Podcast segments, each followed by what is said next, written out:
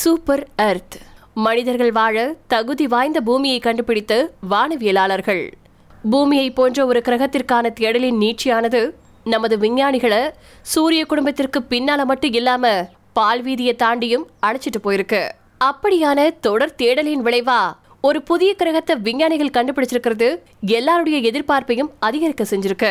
பால்வீதியில சிவப்பு நட்சத்திரங்கள் வாழக்கூடிய மண்டலத்துல அமைஞ்சிருக்கக்கூடிய ஒரு சூப்பர் பூமிய வானவியலாளர்கள் கண்டுபிடிச்சிருக்காங்க. இந்த கிரகமானது அதுல வாழக்கூடிய மண்டலத்துக்கு உள்ளேயும் வெளியேயும் தொடர்ச்சியா நகரும் தன்மை கொண்டதா இருக்கு. இதனால இது மீதான ஆராய்ச்சியை நடத்துறது சவாலானதா இருக்கும் அப்படின்னு வானவியலாளர்கள் தெரிவிச்சிருக்காங்க. இருந்தாலும் ஜேம்ஸ் வெப் ஸ்பேஸ் டெலிஸ்கோப் அதனுடைய செயல்பாடுகளை தொடங்கி இருக்கிறதுனால இந்த சூப்பர் பூமியின் மேற்பரப்புல தண்ணீர் இருக்கா அப்படிங்கறத கண்டறிஞ்சிட முடியும் அப்படின்னு நம்பிக்கையோட வானவியலாளர்கள் செயல்பட்டு இருக்காங்க எதிர்காலத்துல இந்த கிரகம் விண்வெளி ஆராய்ச்சியில ஒரு முக்கிய இலக்கா இருக்கலாம்.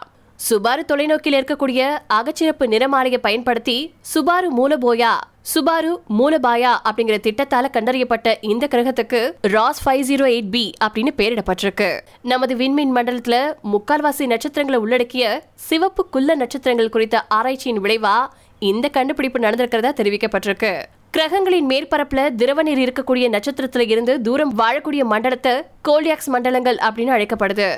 அங்க கிரகங்களின் மேற்பரப்பானது மிகவும் சூடாகவோ அல்லது மிகவும் குளிராகவோ இருக்காது அப்படின்னு சொல்லப்பட்டிருக்கு. புதிய கிரகமான Ross five zero eight B இந்த கோல்டியாக்ஸ் மண்டலத்தின் சுற்றுப்பாதை வழியாதான் நகருது.